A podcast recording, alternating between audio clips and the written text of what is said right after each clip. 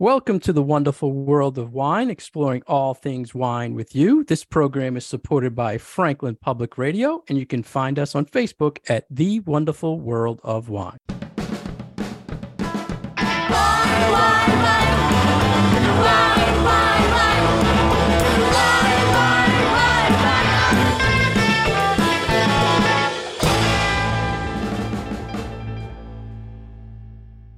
Hello again, everybody, and welcome to the wonderful world of wine. We are Kim and Mark, your host for the show. How are you today, Kim? I am wonderful. How are you doing, Mark? Everything is great. And today great. we welcome a very special guest, Natalie MacLean. Welcome, Natalie. Hey, Kim, Mark. It's great to be here with you. I'm really looking forward to our conversation. We're so happy to have you today. Natalie is an author who has won the James Beard Foundation Journalism Award and if you're not in the wine world, just Google Natalie and you will see she also does so many other things TV, podcasts, wine reviews, apps, and so much more. You can get all her information at her website, nataliemaclean.com. And today we're here to talk about her newly released book, Wine Witch on Fire, a memoir of quote the worst vintage of her life. And natalie i think that using vintage description of your book was very ingenious. I can't help wordplay so i'll be milking the wine metaphors throughout our chat. Just be prepared. And I've read both of your prior wine books, Red, White, and Drunk All Over and Unquenchable. And this book was very powerful, Natalie. And you mm-hmm. had a witch theme for the book, and you quote, Their strength comes from within. Can you tell us why this theme and, and how you can relate to it? Sure. So you might think from the title, Wine Witch on Fire, this is a book about an angry woman who drinks a lot of wine and owns a lot of cats, but it's actually not. um, so witches do resonate with me because, as you said, Mark, their strength comes from within and not from external validation. They also embody the unity of women, the power of the feminine, and the healing connection to nature. You know, all my favorite childhood stories were always about witches, both the good and the bad. So, especially The Wizard of Oz and that battling duo of Glinda the Good Witch and the Wicked Witch of the West, who was never actually named in the book. So, I was entranced by these opposing forces as a child that I later realized were inside me as well. I even loved the straight up badass White Witch of Narnia. Her wickedness was a very, very satisfying outlet for a tiny Miss Goody Two Shoes. And I was cackling inside along with her. But now, of course, I, you know, I do realize how damaging stereotypes of women can be. But I think it is time to reclaim the word witch and what it means. And for me, that's a wise woman who's been through the fire and knows the measure of her powers. That fire that you went through, that you describe in the book, was an experience that happened to you in 2012, I believe.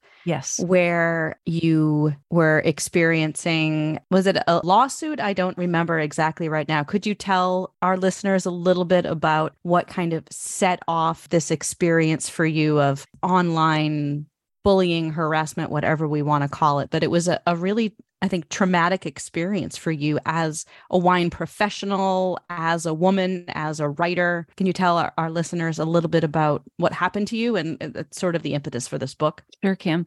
Um, so there was no lawsuit then or ever, mm. um, but I'll put the story into some context. So it was just before Christmas, and my family had gone to bed. I was still checking my email one last time, and it was just before midnight. Uh, so I've come to call it my nightmare before Christmas. And a Google alert popped up in my inbox with the headline Natalie MacLean, world's best wine writer or content thief. And my heart just dropped. And it, you know the text was blurring and merging together. And i was thinking what is this? Mm. where did this come from? And i clicked through to a large wine and spirits website. And there was a long rant about me with phrases that felt like they were burning into my retinas. And this wasn't simply a nasty post. I was being accused of the one thing a writer dreads the most so, you know, doctors lose their license for malpractice, lawyers are disbarred for misrepresentation, writers get their careers canceled for copyright issues. And I should just um, clarify that the accusation wasn't about plagiarism, but rather fair use in quoting another review to provide more context about a wine, just as Rotten Tomatoes does for a movie. But many people really confuse these concepts, but there's a huge difference.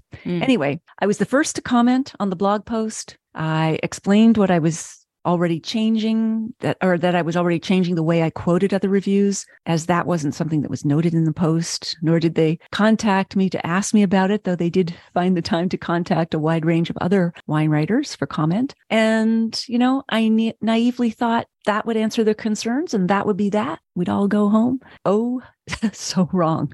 Mm. that accusation ignited the debate online, but the bonfire really started to escalate when the trolls then focused their attack on me as a woman. And it devolved into taking my body apart piece by piece in public. And then that spread to other websites and newspapers around the world. And, you know, some people at the time said, just ignore it. But, you know, when you earn most of your living online, you can no more just turn it off than say a surgeon can operate outside the hospital. You know, I, in hindsight, I wonder should I have posted a response? Yes and no. I did address their concerns. However, in doing so, I think I added fuel to the fire. I posted once more before I realized I could not say anything that would appease them, and the frenzy carried on. From reading your book and those passages around your sort of struggle with what do you do, what do you not do, it almost feels like there was no right answer because when you're being attacked kind of from all sides and there's no like real way that you feel like this is going to help solve the problem. And you know, this was 10 years ago. What do you feel like you could have done something differently? Because I honestly don't know what you could have done differently. I don't think so. The only thing I could have done differently was to better manage my own mental and physical health because mm-hmm. that really deteriorated as a result because you just don't know what's going to happen. Like, mm-hmm. what's the next thing that will be said? Or am I going to get canceled permanently. Like we weren't even talking much about cancel culture back then, but this was that. Mm-hmm. And I thought, am I going to lose all my ability to earn an income? I was supporting my elderly mother, my teenage son. I had just gone through a divorce. So it really hit me hard. And, um, you know, I losing sleep, losing too much weight.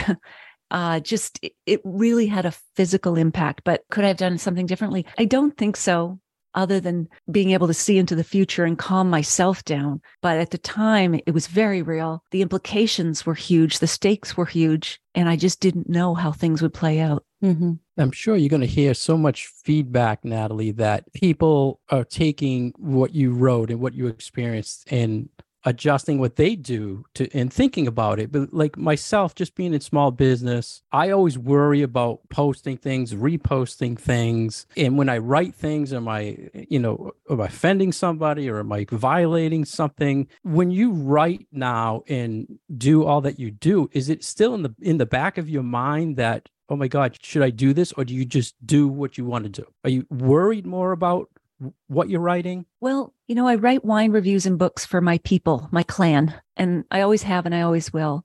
They know who I am and have come to trust me over the last 20 years. So I'm not nervous about that as that has been consistent despite what has what happened. However, you know, Mark, it was extremely difficult to write this book. MRI brain scans have shown that when someone who survived a near fatal car accident reads a script to trigger those memories, their brain activity is similar to actually experiencing the, an accident.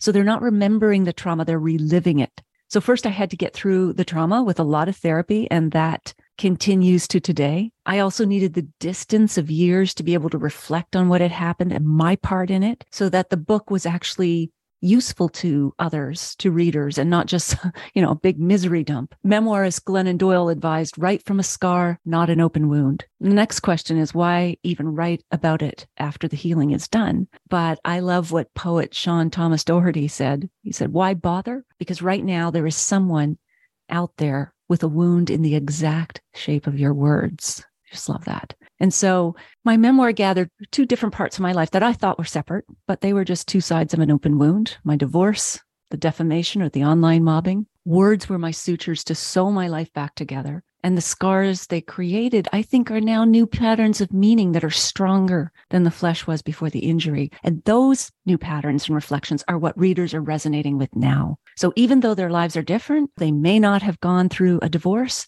but they've probably felt you know, isolation or loss of love. They may not have had an online mob come after them, but they've probably faced some sort of career disappointment or fear of the future. And it's, I think my memoir helps them experience all those feelings through a different story and learn how someone emerged from the flames stronger and wiser. It certainly is, I think, an interesting story, both from the perspective of people who read your book are going to have that feeling of this resonates with me. I understand what she went through, whether because they went through something similar or because they know somebody who maybe experienced this sort of online harassment issue. But the wine part of it, I think, is one of the one of the fun things in the book. Mm-hmm. I mean, we, we're obviously geeky wine people who really, really love to read books about wine, but your take on wine is that it is fun. You spend a lot of time talking about the physical nature of enjoying wine, about sort of the, the sensual nature of having a glass of wine with a meal and those sorts of things. And fortunately, that was one of the things that other writers kind of came down hard on you for was that you make it this accessible thing and you talk about it in this frankly sort of feminine language, not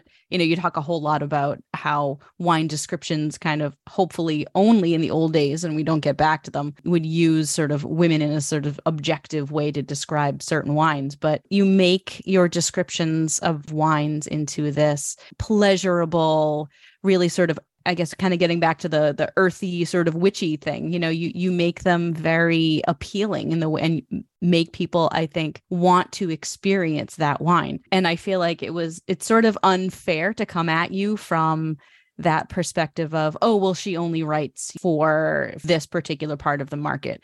Whereas we kind of look at there's something for everybody out there, either for educating yourself about wine or reading about wine or, you know, learning tasting notes. And also, there's so much wine out there that there's a little bit of something for everyone. So I was wondering what your sort of perspective is on we have all of these different things in the wine industry as far as is experience more important or is academic credentials kind of more important? Because it seems like for you it's more of that the enjoyment and the experience of it. So i'm sort of wondering where you feel you fall in sort of the, the spectrum of what is important when it comes to learning about wine since mark and i are wine educators Sure, great question. So, you know, I've always written from a first person perspective, as I do like that conversational tone, Kim, to make wine less intimidating. I want people to feel like we're talking over the kitchen table. And, you know, frankly, wine was my calling card to talk to really interesting people, you know, around the planet. It gave me permission to ask incredibly nosy questions,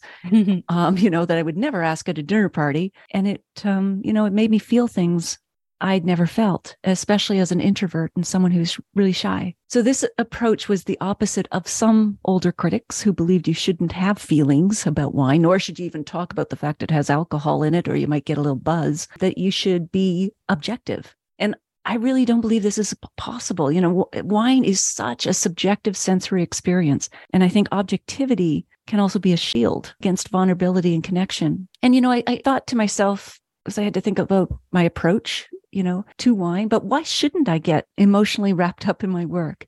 I mean, do you have to be serious to be professional? Must levity be the opposite of gravitas when the two together make a far more complex blend? You know, science has shown us that the moment after we laugh, our attention to a message is highest. And I've always believed entertain before you educate. So for me, wine starts with the person. How does this wine make me feel or make you feel? And writing about wine consumes my whole body like dance used to. When the dance is finished, you know, as I say in the book, the wine is consumed. All that's left is memory. And wine involves all of me in a way that food cannot. It touches all of my senses like food, but wine is also a drug that creates new mind states.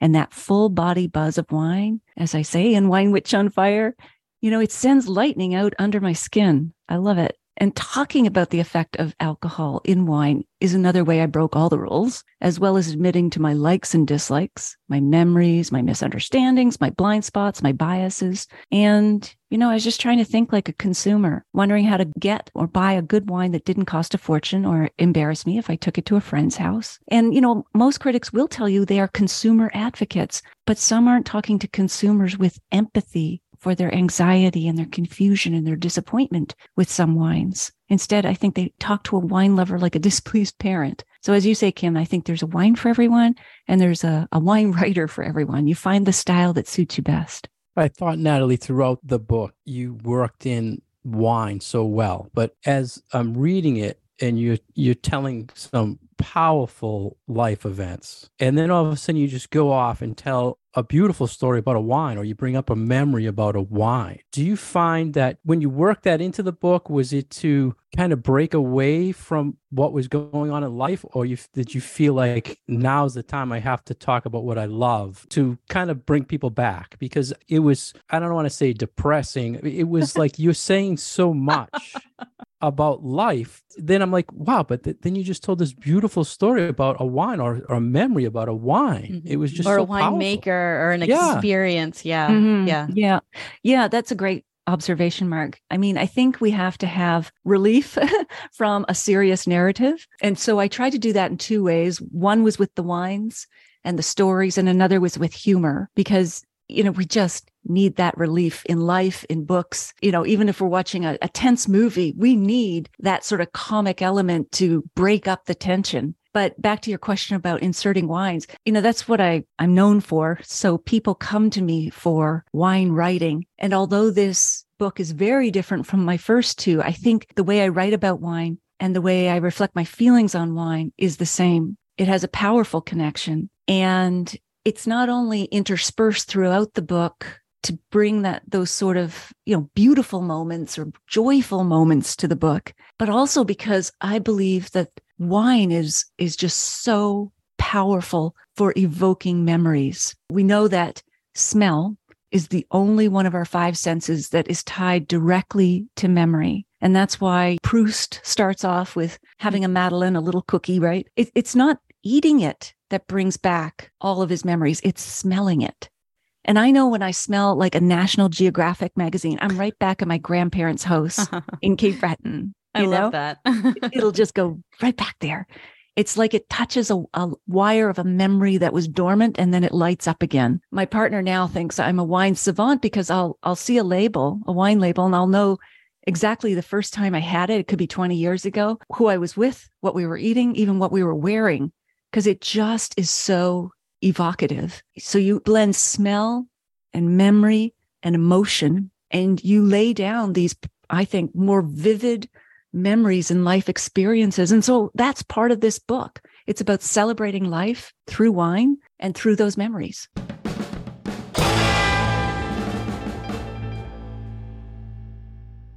You're listening to The Wonderful World of Wine, and we're your hosts, Mark and Kim. You can find more information about Mark at franklinliquors.com and more information about myself and my classes at commonwealthwineschool.com. And today we are speaking to our special guest, Natalie MacLean, and you can find more information about her and her brand new book at winewitchonfire.com. Welcome back, everyone. We are here today speaking with author, wine reviewer, extraordinaire, Canadian wine writer, uh, Natalie MacLean. And we were just talking a little bit about her book and the wines that she inserts into her book and memory and all of these sort of wonderful, evocative things that wine brings up to us. But I wanted to kind of pivot a little bit and ask you because you are a Canadian, you have a, more experience, certainly, with a lot of the Canadian wines that are available that we just kind of don't see down here in the States. And as you know, the United States wine market is kind of like 50 little countries, does make it a little bit harder for us to get our hands on different things that might not be available in our local markets. So I was wondering if you could give us a little bit of information about maybe brand new things or regions that you are excited about from your own home country as far as wine goes. Sure. Well, we have remarkable regions from coast to coast,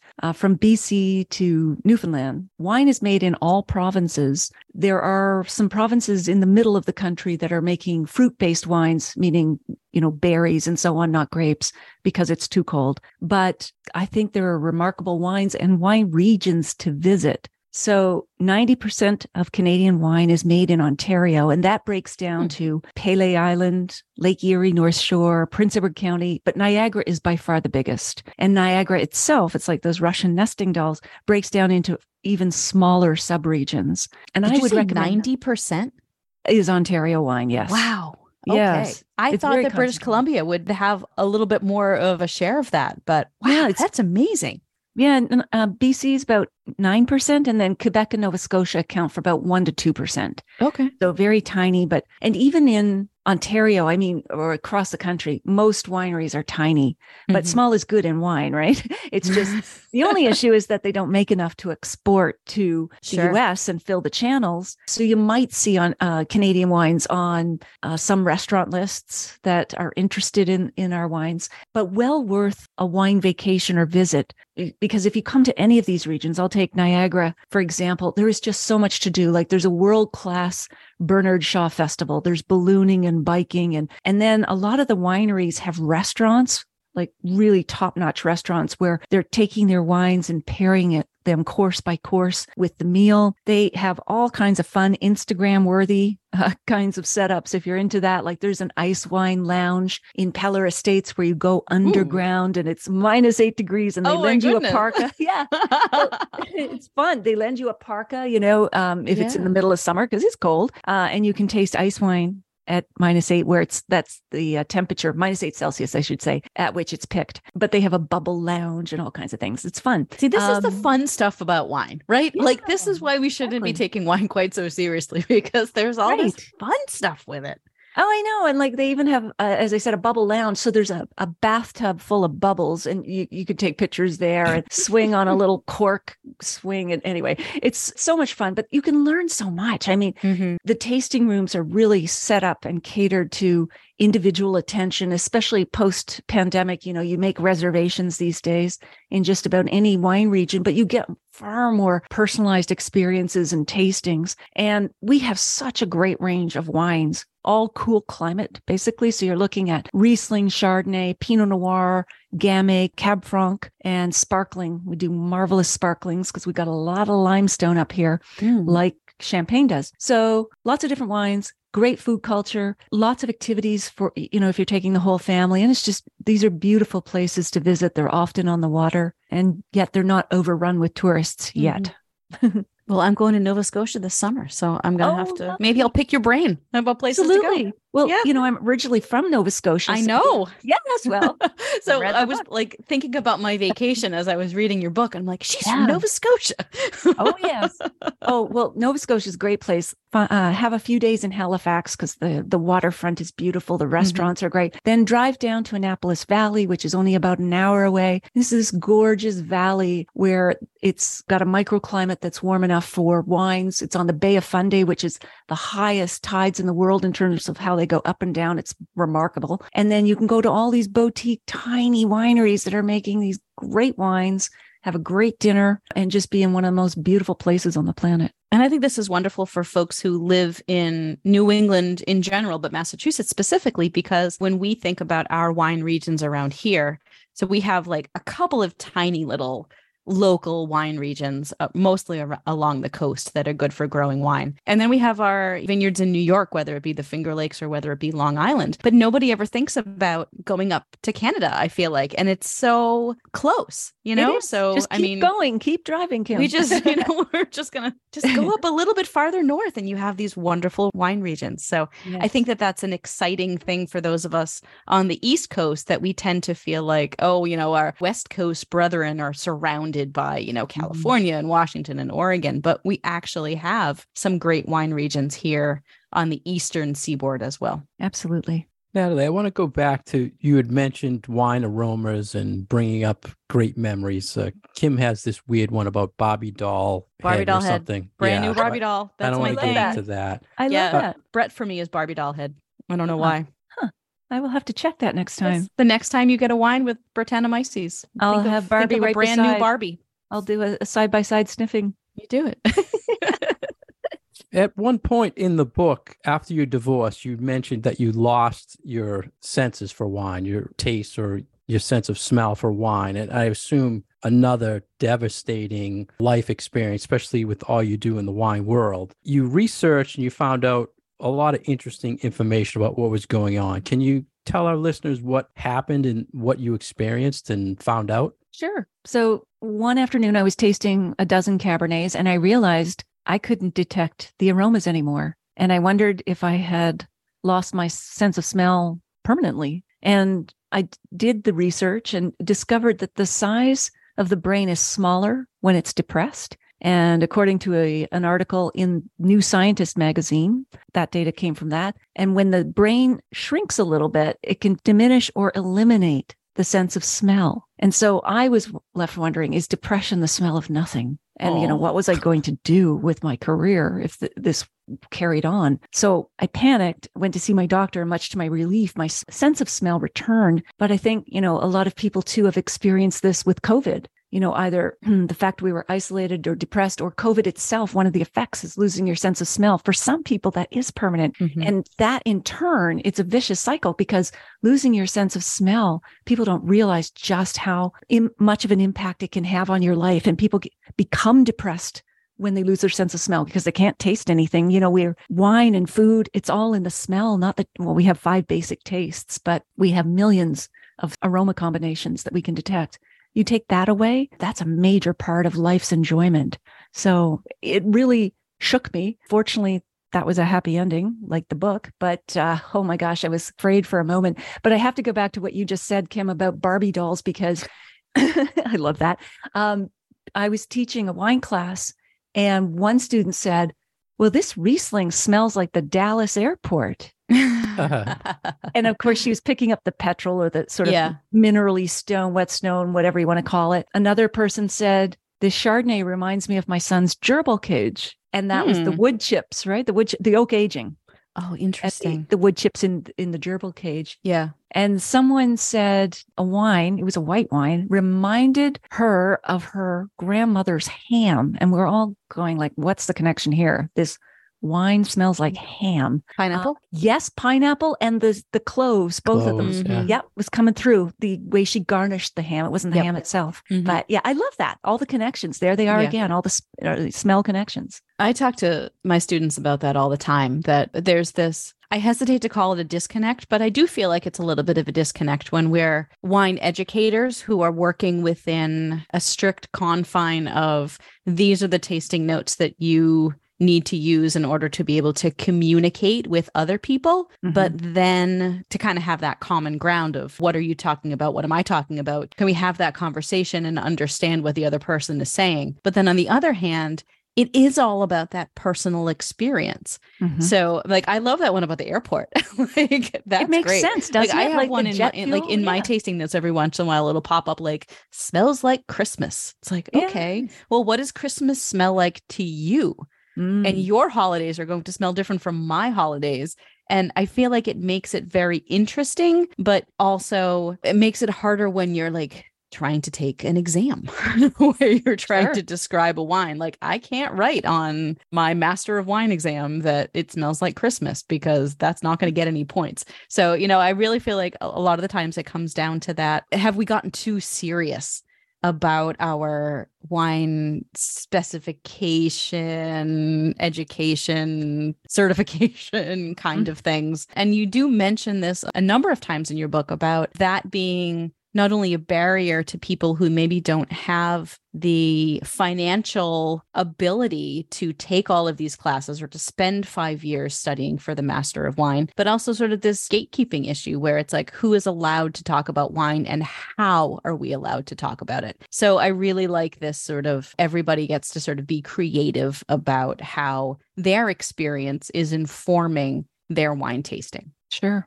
Absolutely. And, you know, you bring up the Master of Wine Master sommelier is another designation. Um, I talk about this in, in Wine Witch on Fire, but there are 165 master sommeliers, of whom just 28 are women. And the master of wine ratio is a closer split with 150 women of total four, uh, 450. And the two organizations are very separate ones based in the US, mm-hmm. the other in, in London. But I think they're part of an industry that really loves to create hierarchies and elites and these special designations are almost impossible to achieve. First of all, you know, people spend well over $10,000 to just to get them, to try to get them. Both of them, I think, have a 10% pass rate. Mm-hmm. More so the master sommelier than the master of wine reminds me of a private club rather than like a MBA or something. Their exams are structured differently. The the master of wine is done blind, meaning the judges don't know who you are. It's a written dissertation. It's more academically focused. The master sommelier is very much about service and that has to be done so that people know who you are. The judges do.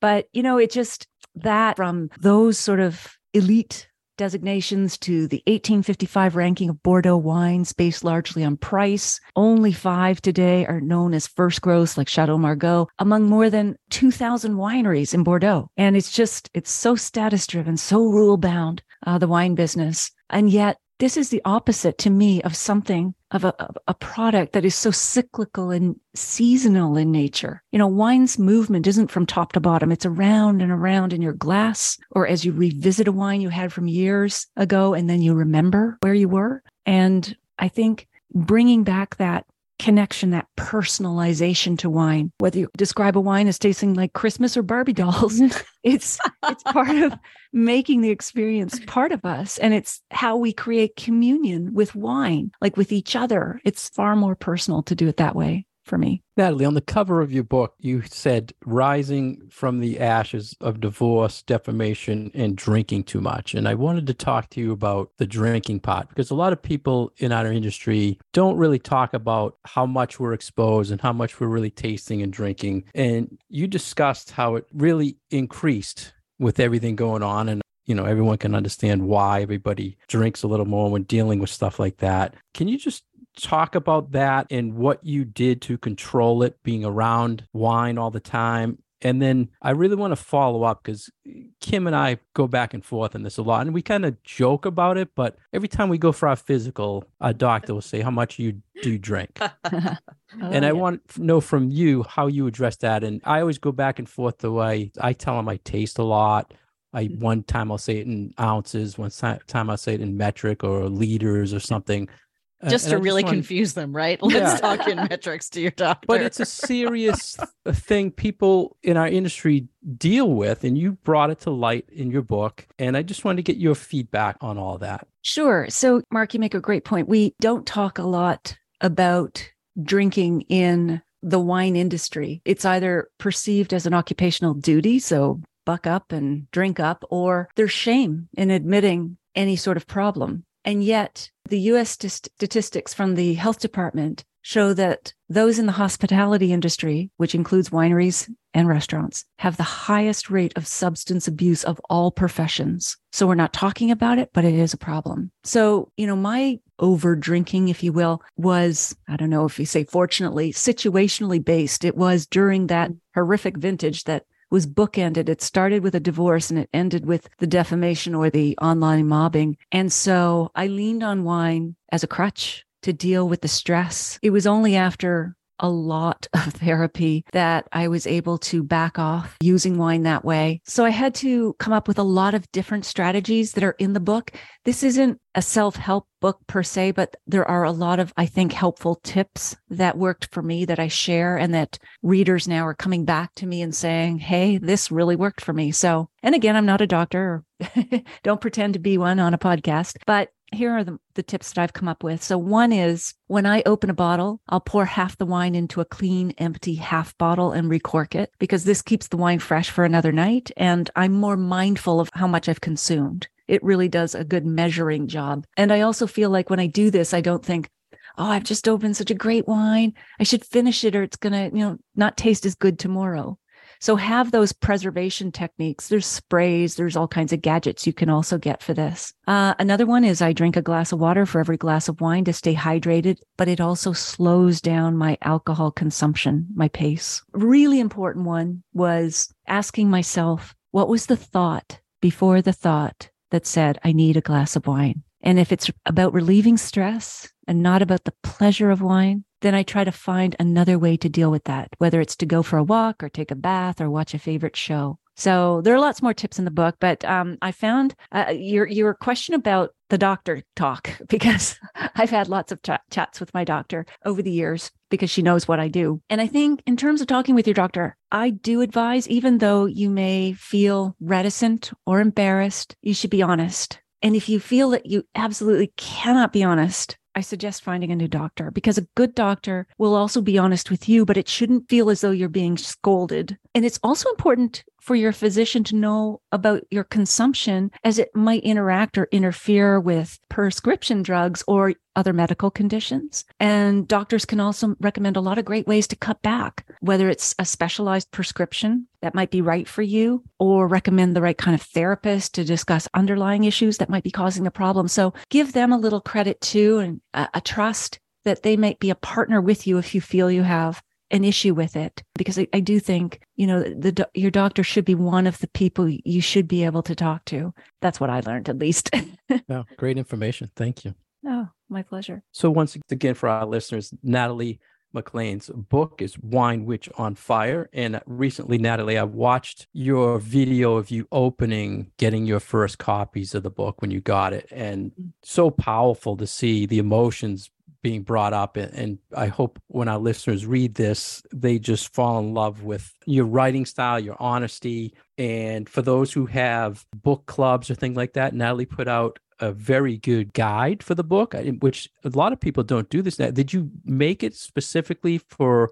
book clubs I made it for book clubs, wine groups, and individual readers. So you don't have to have a group. What's in it is a big piece of what was taken out of the book because the book was getting too long. It's it's a fairly quick read, Wine Witch on Fire, but it's because we removed this chunk, which ended up being a guide to lots of wines to pair with the book, to pair with other books, discussion questions if you are getting together with a book club or just you know you and your friends want to get a copy of the book that would be great um, and then talk about it together. This will guide you in some discussions because there's some pretty broad reaching issues that you can talk about and bring up your own experience you know whether it's workplace harassment or relationship issues or the, the wine marketing how wine is marketed to us and we don't even realize. Mm. um, you know, lots of issues there to discuss and then there's tips on how to organize an informal wine tasting with your friends. So a step by step guide to, you know, how many wines, what are you going to pair? So all of this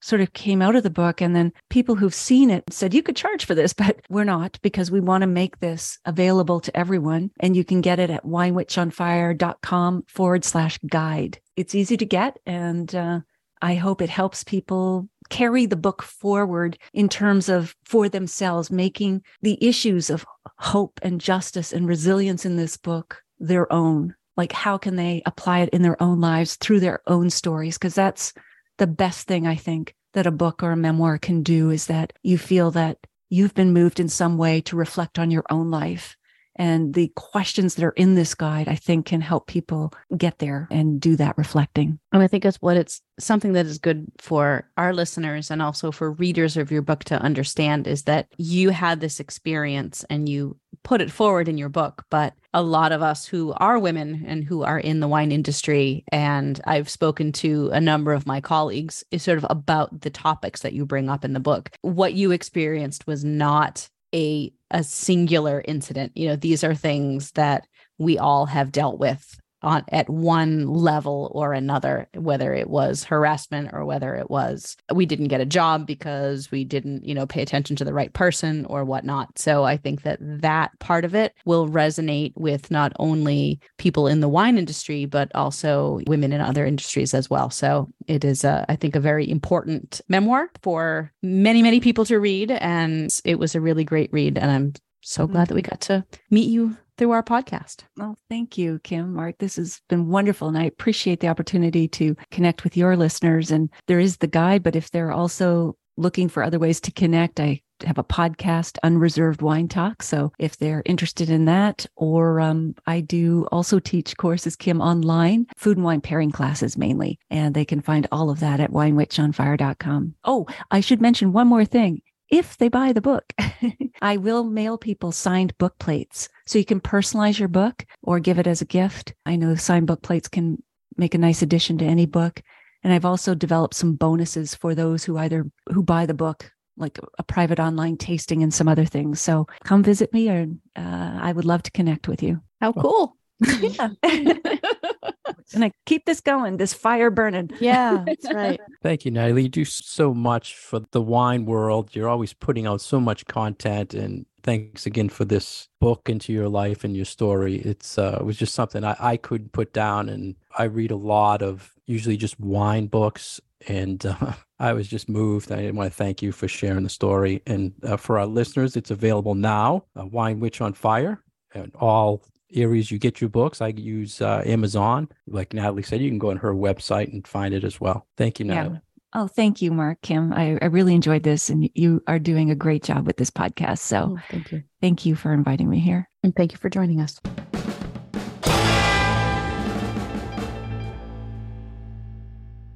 Thank you for joining us today for the wonderful world of wine. We have been your hosts, Mark Lindsay and Kim Simone, and we are supported by Franklin Public Radio. You can find our past episodes on SoundCloud and iTunes, and find us on social media at Instagram and Facebook at The Wonderful World of Wine, on Twitter at Wine Education, and we want to say a very special thank you to our guest today, Natalie MacLean. And you can see all of her information and find her brand new book, Wine Witch on Fire, at www.winewitchonfire.com. Cheers.